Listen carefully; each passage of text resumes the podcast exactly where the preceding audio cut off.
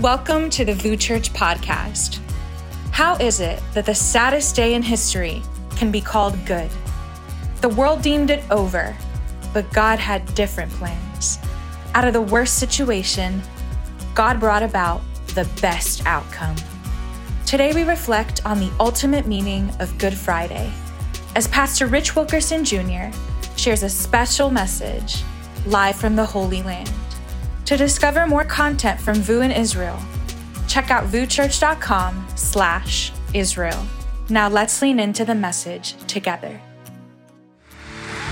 Friday, church, we are so happy that you are in the room, or maybe you're joining us online, or maybe you're watching this sometime later on YouTube or on the podcast. But we're so grateful, however, you are yeah, at church today hearing this message. We're grateful that you're a part today. Uh, if you can tell, I'm in a little bit of a different setting with a, a whole bunch of our friends. We're actually here in Israel, and I'm standing on the Mount of Olives.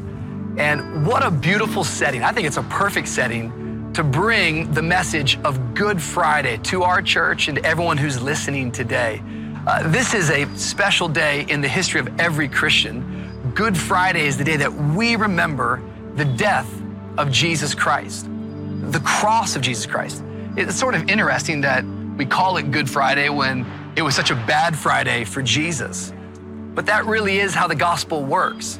It's good news for us because Jesus took all of our bad news. And so today, whatever you've walked in here with today, understand that it is a Good Friday. It actually is good news because Jesus paid the price for your sins and for my right. sins. I start thinking about the cross. You know, we're up on the Mount of Olives, and behind me is, is Jerusalem. That's the temple wall. Uh, the Dome of the Rock is there now, but at one point, that was where the temple stood. Uh, right below is the Garden of Gethsemane. And somewhere over in this direction is probably where Golgotha took place, where Jesus was actually crucified. Our, our team went and we went to the garden tomb, and from the garden tomb, we could actually see a place that they believe is Golgotha. It's the shape of a skull where Jesus was stretched wide and hung high, and he was crucified. His blood was shed.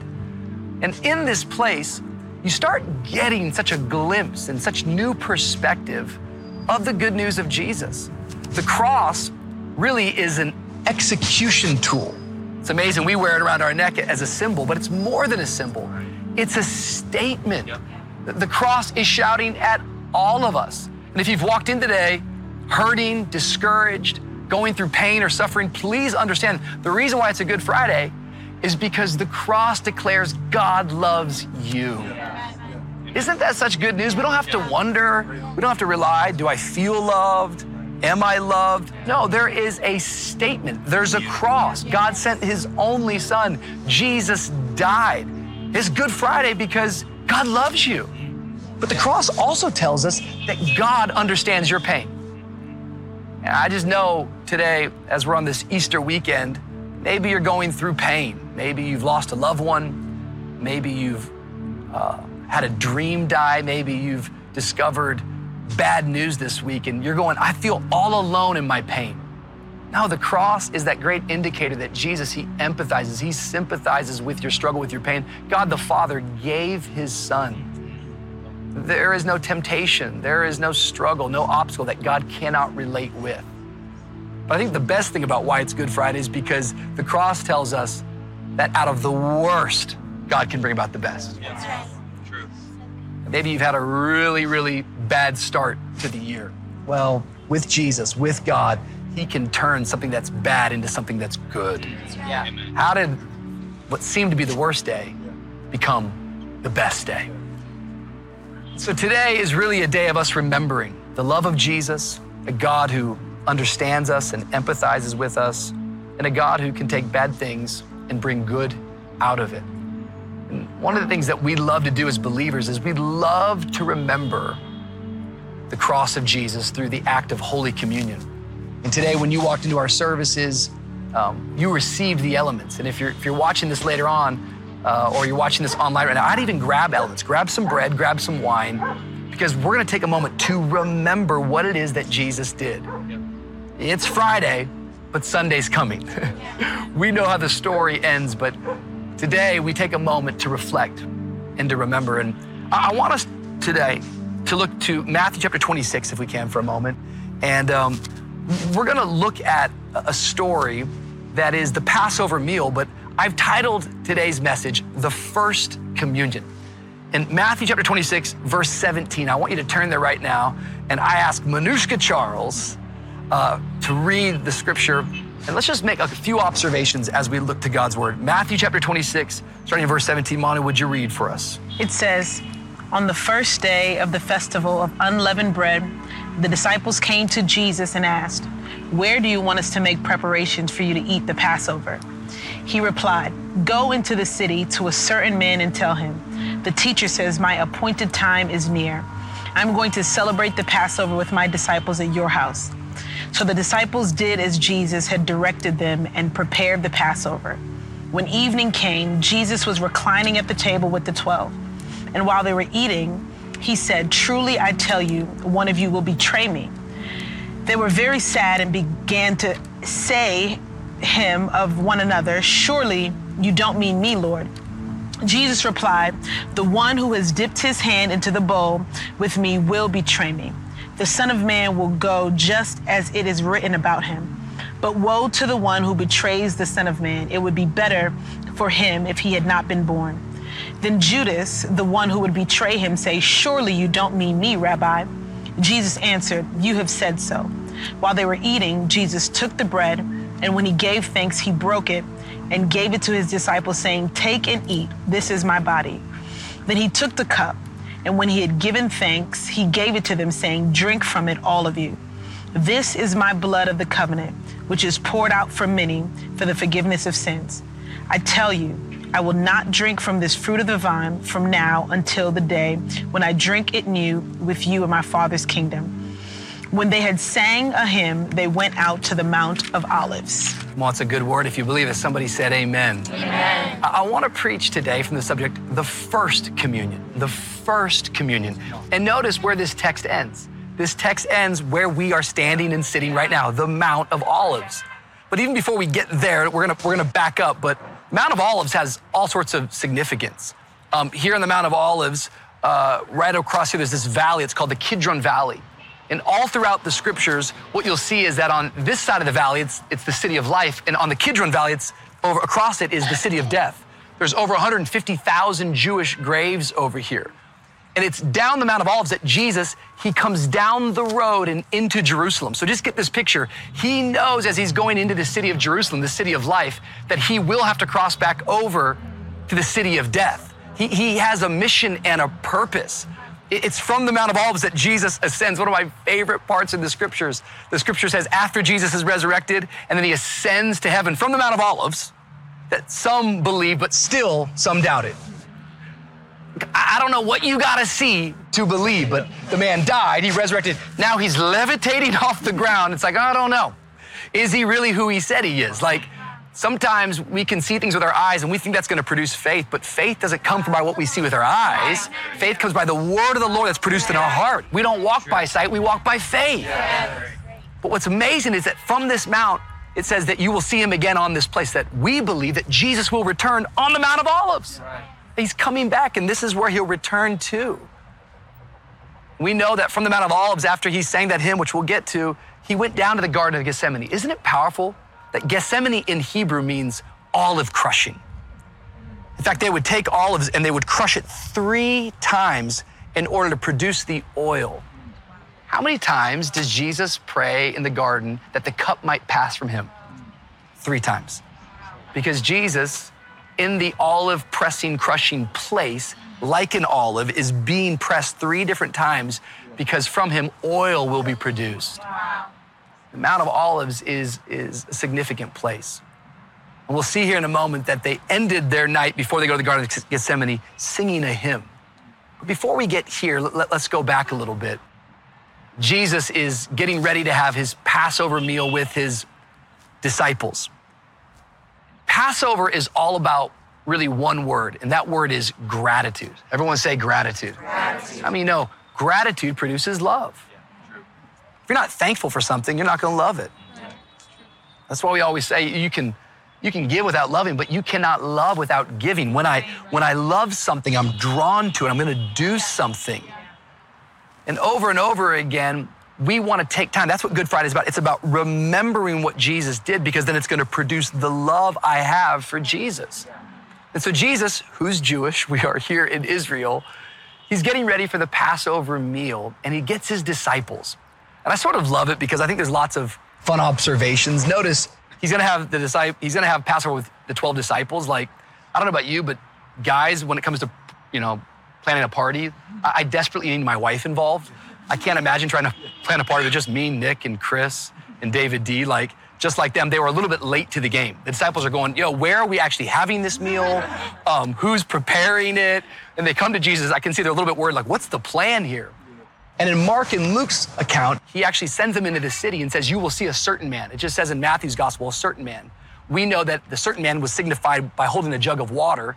We believe this is a holy setup because in that time period, men would not carry water, meaning the disciples sense a problem at hand, but before they can even get the problem out of the mouth, Jesus already has a solution prepared.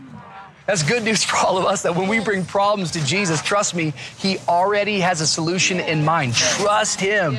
He's made a way when there seems to be no way. There's a certain man who will show you a certain place where we will have the feast. The scripture says that they're brought up into this place. And as you go into it, Manu was just reading, notice who's at the table. It's all 12 disciples, including Judas Iscariot. Judas Iscariot is the disciple who betrays Jesus. I just want you to see just once again another shade, another aspect of the beautiful grace of our God that he's having his final meal, his last meal, and he chooses to have the one who is about to betray him join the meal. That's like, imagine like being on death row and you're having your final meal, whatever you're picking. You're like, hey, by the way, can you get the guy who's going to pull the lever for the electric chair? I'd like to jo- have him join us for the meal. Nobody would do that. This is what separates Jesus from everyone else. He has this inexhaustible grace. In fact, in the Garden of Gethsemane, when Judas does betray him, the last words Judas ever hears from Jesus is, Friend, do what you came to do. Calls him friend. That's the last thing I'm going to call him. In John's account of the story, Jesus takes time to wash Judas's feet. Why would you wash the man's feet who's about to run and betray you? But please understand, this is not a one time thing for Jesus. How many know Jesus healed hands of people that would go and hurt others? Yeah. Jesus cleansed mouths that would then go and curse Jesus with it. He opened eyes that would then use those eyes in lust. He is always playing his part, even though we continue to fail and fall because he is grace and truth in the flesh. He is unlike any other. He's the King of kings and Lord of lords, and he's beautiful and he's wonderful. And there he is at the meal. And the scripture says that he, he grabs the bread and he breaks the bread, but then he gives thanks. Can we just stop for a moment and just consider that? That Jesus Christ, the author of all life, is taking time to, to be thankful? Why? Because gratitude produces love. And here's Jesus taking time to give thanks for something. I, I, love that. Like, who is he thanking? He's thanking his father, but it's also something he's modeling for you and I that we need to have a spirit of gratitude, that we need to walk in thankfulness. I wrote a few things down about thankfulness. Thankfulness protects your perspective. When you walk in gratitude, when you realize it's not all about me, man, it's not all eyes on me. It, helps me understand that there's other people who played a part in my success and how I got here, and I need other people. I'm thankful for the people around me. It protects my perspective. Thankfulness focuses your future. It helps clarify where I'm headed, that I'm moving forward with the joy of the Lord. The joy of the Lord is your strength. It helps you step into the future. I wrote down thankfulness gravitates towards generosity. Isn't this beautiful? That thankful people are generous people. That's right. Grateful people are, are, are generous people. Proverbs says the world of the generous gets larger and larger and larger. How do you step into a big world? How do you step into something larger than yourself? You get thankful for where you're at today.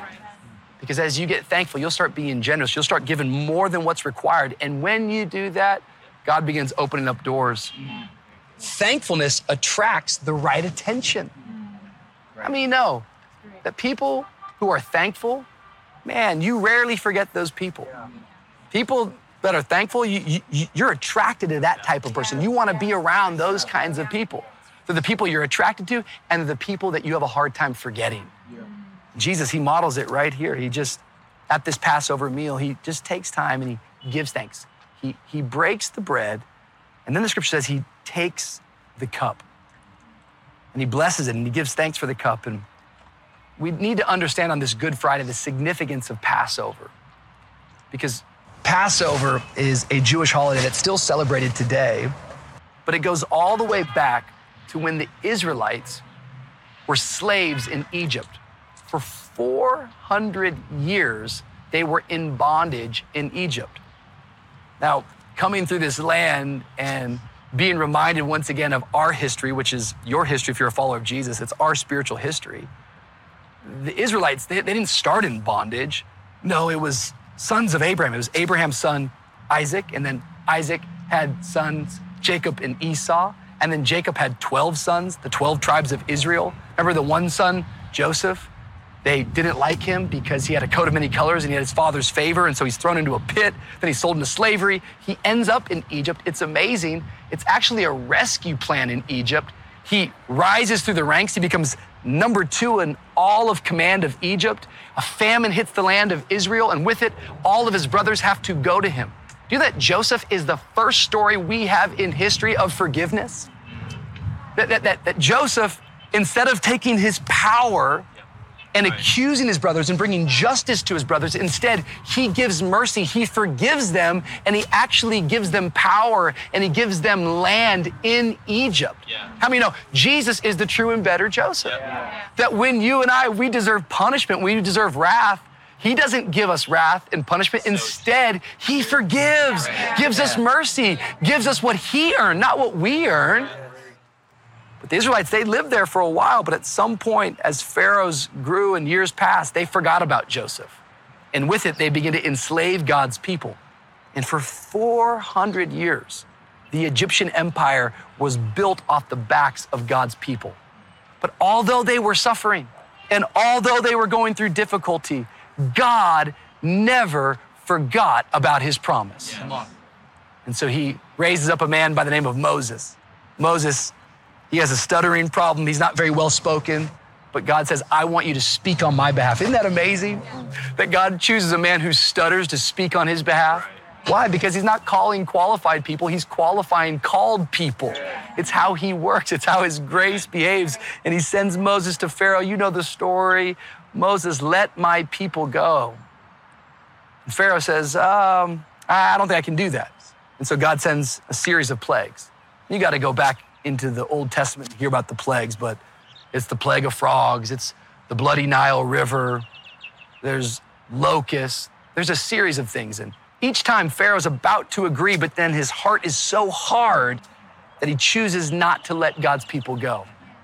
Until, someone say until. Until. Till the 10th plague. The 10th plague was the angel of death. And the angel of death, listen to this, was sent in the night to kill the firstborn of every household. Unless, here's the contingency lamb's blood was painted over the doorpost of the home. So Moses told the Israelites, tonight, before the sun sets, kill a lamb and paint the blood over the doorpost because when the angel of death comes, every house that has lamb's blood painted over the doorpost, that angel is going to pass over that house. Yeah. Well, all of the Israelites got the word and they obeyed and did what Moses had commanded. The Egyptians did not. And that night, as the angel of death came, firstborn all over Egypt were killed in a moment. The morning, Pharaoh said, You guys have got to get out of here. He doesn't just say, Get out of here the scripture says that the Israelites, they plundered Egypt. They left with the wealth. They left wealthy on the way out of there. Pharaoh was wanting to get them out of Egypt. How many know the wealth of the wicked is stored up for the righteous?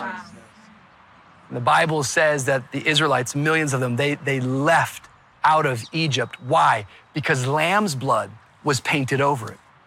And the scripture says in the book of Exodus, Exodus chapter 12, that every year, every year Jews had to remember the Passover angel. And they would have a feast. They would have a meal. Much like Americans today have Thanksgiving. You remember about us finding this land and God prospering it. The first Thanksgiving was the Passover meal. And there was a grocery list, just like at Thanksgiving for many of us Americans. We have to have turkey and mashed potatoes, or if you're really good, you know, jerk chicken, or if you're like Don Sheree, jambalaya. But for them, no, it has to be unleavened bread. There has to be lamb. There has to be wine. And what was the system? The system was remember. Remember when God brought you out of slavery. Remember when God set you free. I don't want you to forget. I want you to remember it. Tell your children and your children's children all year long at VOUS Church, starting last year at Vision Sunday we have been talking about thus far the Lord has helped us, that we raise a stone of help, we raise our Ebenezer, that we lay down memorial markers to testify of the goodness and the faithfulness of God. If you're having a hard time understanding that God has a bright future for you, just look back on your past. Don't forget his faithfulness of the past. It's his faithfulness of the past that's going to bring you strength in the present. And God says, You need to have this meal you need to do it this way. You need to remember the day that the angel passed over your house because of the lamb's blood. Remember, remember, remember. But this in Matthew chapter 26 is Passover, but it's not just Passover, it really is the first communion. It's Good Friday. In the first communion, Jesus changes something. It's quite significant. He doesn't say, remember God. He doesn't say, remember the Passover angel. No, no, no. He says something that's so important that we must hear on this Good Friday. He says, remember me. And this, my friends, is what we call the new covenant. The old covenant brought a reminder of my sins, but the new covenant brings a remission of my sins. The gospel and the good news of Jesus doesn't make me proud of me, it makes me proud of Jesus. Remember me. remember, remember me. I want you to eat this bread knowing this is my body, which has been broken for you. I'm about to go and do on that cross what you never could do. I am the perfect sacrifice. I am an atoning sacrifice. I am the propitiation for your sins. I'm trading places with you. You deserve death, but my body is going to be crushed. I'm going to be the olive in Gethsemane that's going to be pressed down. And it's from my blood that I will wash you clean. And it's not a physical freedom, it's a spiritual freedom. So remember me. When you drink this cup and when you eat this bread, rem- remember, remember me. Be thankful for me because as you get grateful for me, love is going to be produced. That's what communion is all about. And what a moment it is because this Passover meal is different from all of the other Passover meals. Because this is the first time we have ever seen that we don't just have the lamb on the table, Friends, we have the Lamb at the table. That Jesus Christ, He is, according to John, the Lamb of God who takes away the sins of the world. And much like that Lamb all the way back in the book of Exodus, when it's painted over the doorpost that the angel's gonna pass over, I got good news for you. When Jesus' blood is painted over your life, I'm telling you what, the angel will pass over. Wrath doesn't fall upon you, but rather His goodness and His mercy will follow you all the days of your life. I'm thankful today that my firstborn, he doesn't have to be sacrificed. No, God, who's a good father, said, I'll give my firstborn. And his name is Jesus. He'll trade places with you. This, my friends, is what we are remembering from the Mount of Olives. This, my friends, is why we're taking time tonight, today, to simply remember what Jesus did for me. For the wages of sin is death but the gift of God is eternal life. I deserve death. You deserve death. We're all sinners, for all have fallen short of the glory of God. But we're not left helpless. We're not left on the ground, not able to get back up.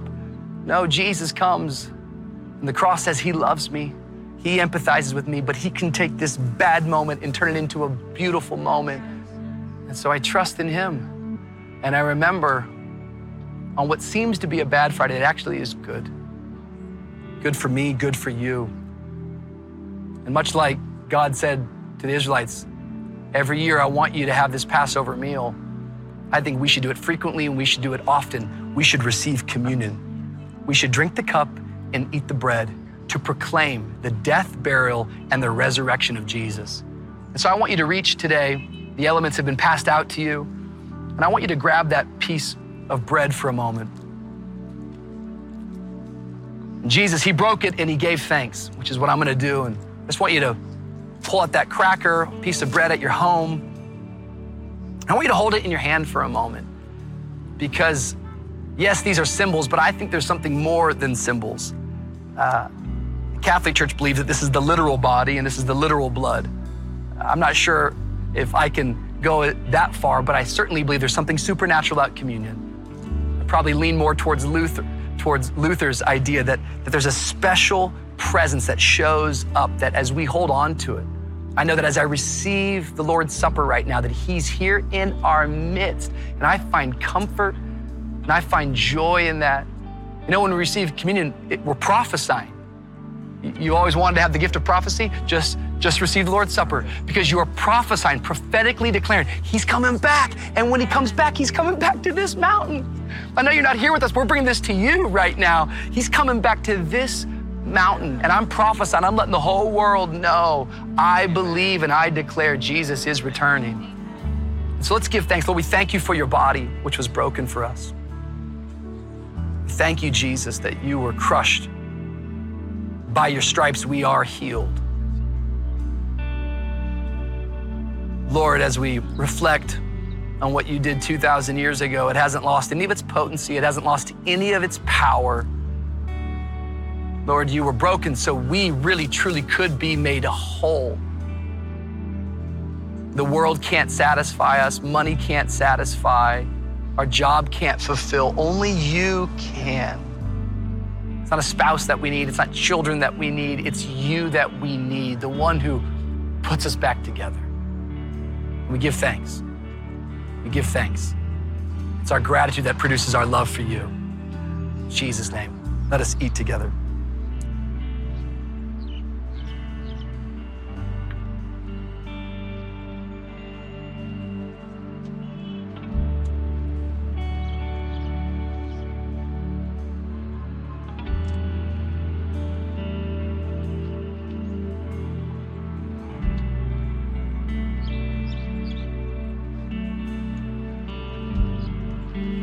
In the same way, the scripture says that he took the cup, and when he had given thanks, he gave to them, saying, Drink from it, all of you. This is my blood of the covenant, which is poured out for many for the forgiveness of sins. I tell you, I will not drink from this fruit of the vine from now on until the day when I drink it anew with you in my Father's kingdom. He's saying, Well, this is my last Passover, but it's your first communion. And the next time I drink with you, we will be in heaven. Coming back for you. I haven't forgotten you. That's what the cross is shouting today. You're not forsaken, you're forgiven. You're forgiven. Thank you, Jesus, for the blood. Thank you for the Lamb's blood that's painted over my life. I used to grow up in churches. I plead the blood of Jesus. It sounds so Christianese, but it's actually so, so biblical. I plead it, I declare it over my kids and my kids' kids, over you, power of God, the protection of God, the safety of God. Lord, we thank you for your blood. We thank you for its power. We thank you that today, Lord, we have been washed clean, that we are white as snow, that, Lord, you don't just forgive our sins, but, Lord, you forget our sins. Thank you, Lord, that things that we're still remembering, you have chosen to forget. We, we, we give you honor, we give you praise. We're not our past, we're not our mistake, we're not our sin. Our shame has no control over us. We surrender that over to you, Jesus. We plead the blood of Jesus. Judgment, death does not come upon us, but rather life, because you see the Lamb's blood over our life. We're hidden in Christ. In Jesus' name, amen. Let us drink together.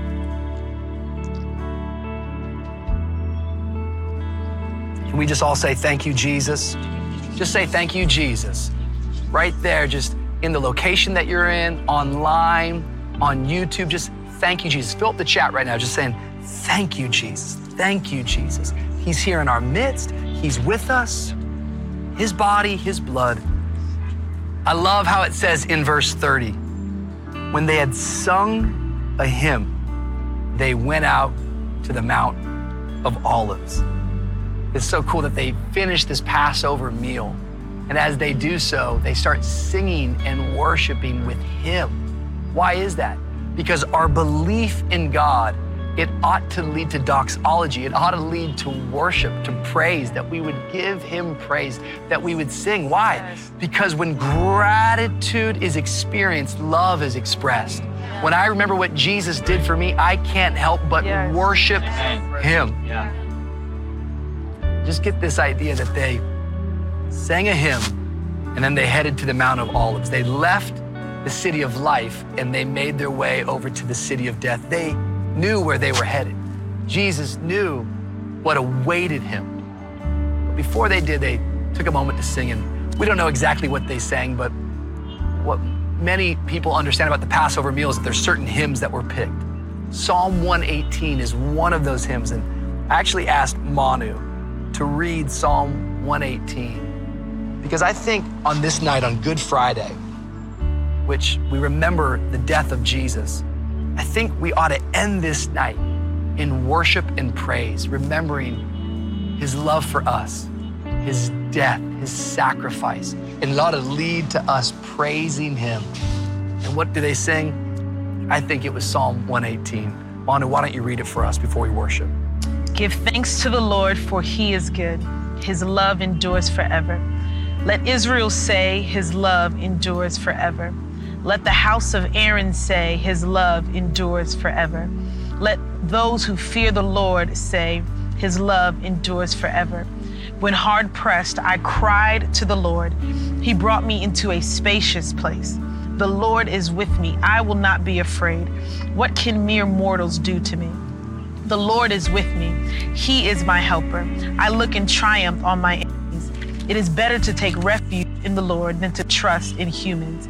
It is better to take refuge in the Lord than to trust in princes. All the nations surround me, but the name of the Lord, I cut them down. They surrounded me on every side, but in the name of the Lord, I cut them down. They swarmed around me like bees, but they were consumed as quickly as burning thorns. In the name of the Lord, I cut them down. I was pushed back and about to fall, but the Lord helped me. The Lord is my strength and my defense. He has become my salvation. Shouts of joy and victory resound in the tents of the righteous. The Lord's right hand has done mighty things. The Lord's right hand is lifted high. The Lord's right hand has done mighty things. I will not die but live. I will proclaim what the Lord has done. The Lord chastised me se- severely, but he has not given me over to death. Open for me the gates of righteous. I will enter and give thanks to the Lord. This is the gate of the Lord, through which the righteous may enter. I will give you thanks, for you answered me. You have become my salvation. The stone the builders rejected has become the cornerstone. The Lord has done this and it is marvelous in our eyes. The Lord has done it this very day. Let us rejoice today and be glad. Lord, save us. Lord, grant us success. Blessed is he who comes in the name of the Lord. From the house of the Lord we bless you. The Lord is God. He has made his light shine on us. With bows in hand, join the festal procession up to the horns of the altar. You are my God, and I will praise you. You are my God, and I will exalt you. Give thanks to the Lord, for he is good. His love endures forever. His love endures forever. If you believe it, why don't you put your hands together? Let's just give God praise. Thank you for listening to today's message. At VOUS, we believe we weren't meant to do life alone. We've been created with a unique purpose and designed to live in relationship with Jesus. If you've never surrendered your life to Him, we want to create an opportunity for you to do so today. If you want to say yes to Jesus, Would you pray this with me? Dear Jesus, come into my life. Be the Lord of my life. I trust you with my past. I ask that you guide me in my present, and I even place my future in your hands. I'm yours, Lord, now and forever. In Jesus' name, amen. If you made the decision to follow Jesus today, we want to partner with you in the next steps of your faith journey. Go to vouschurch.com slash online. We love you.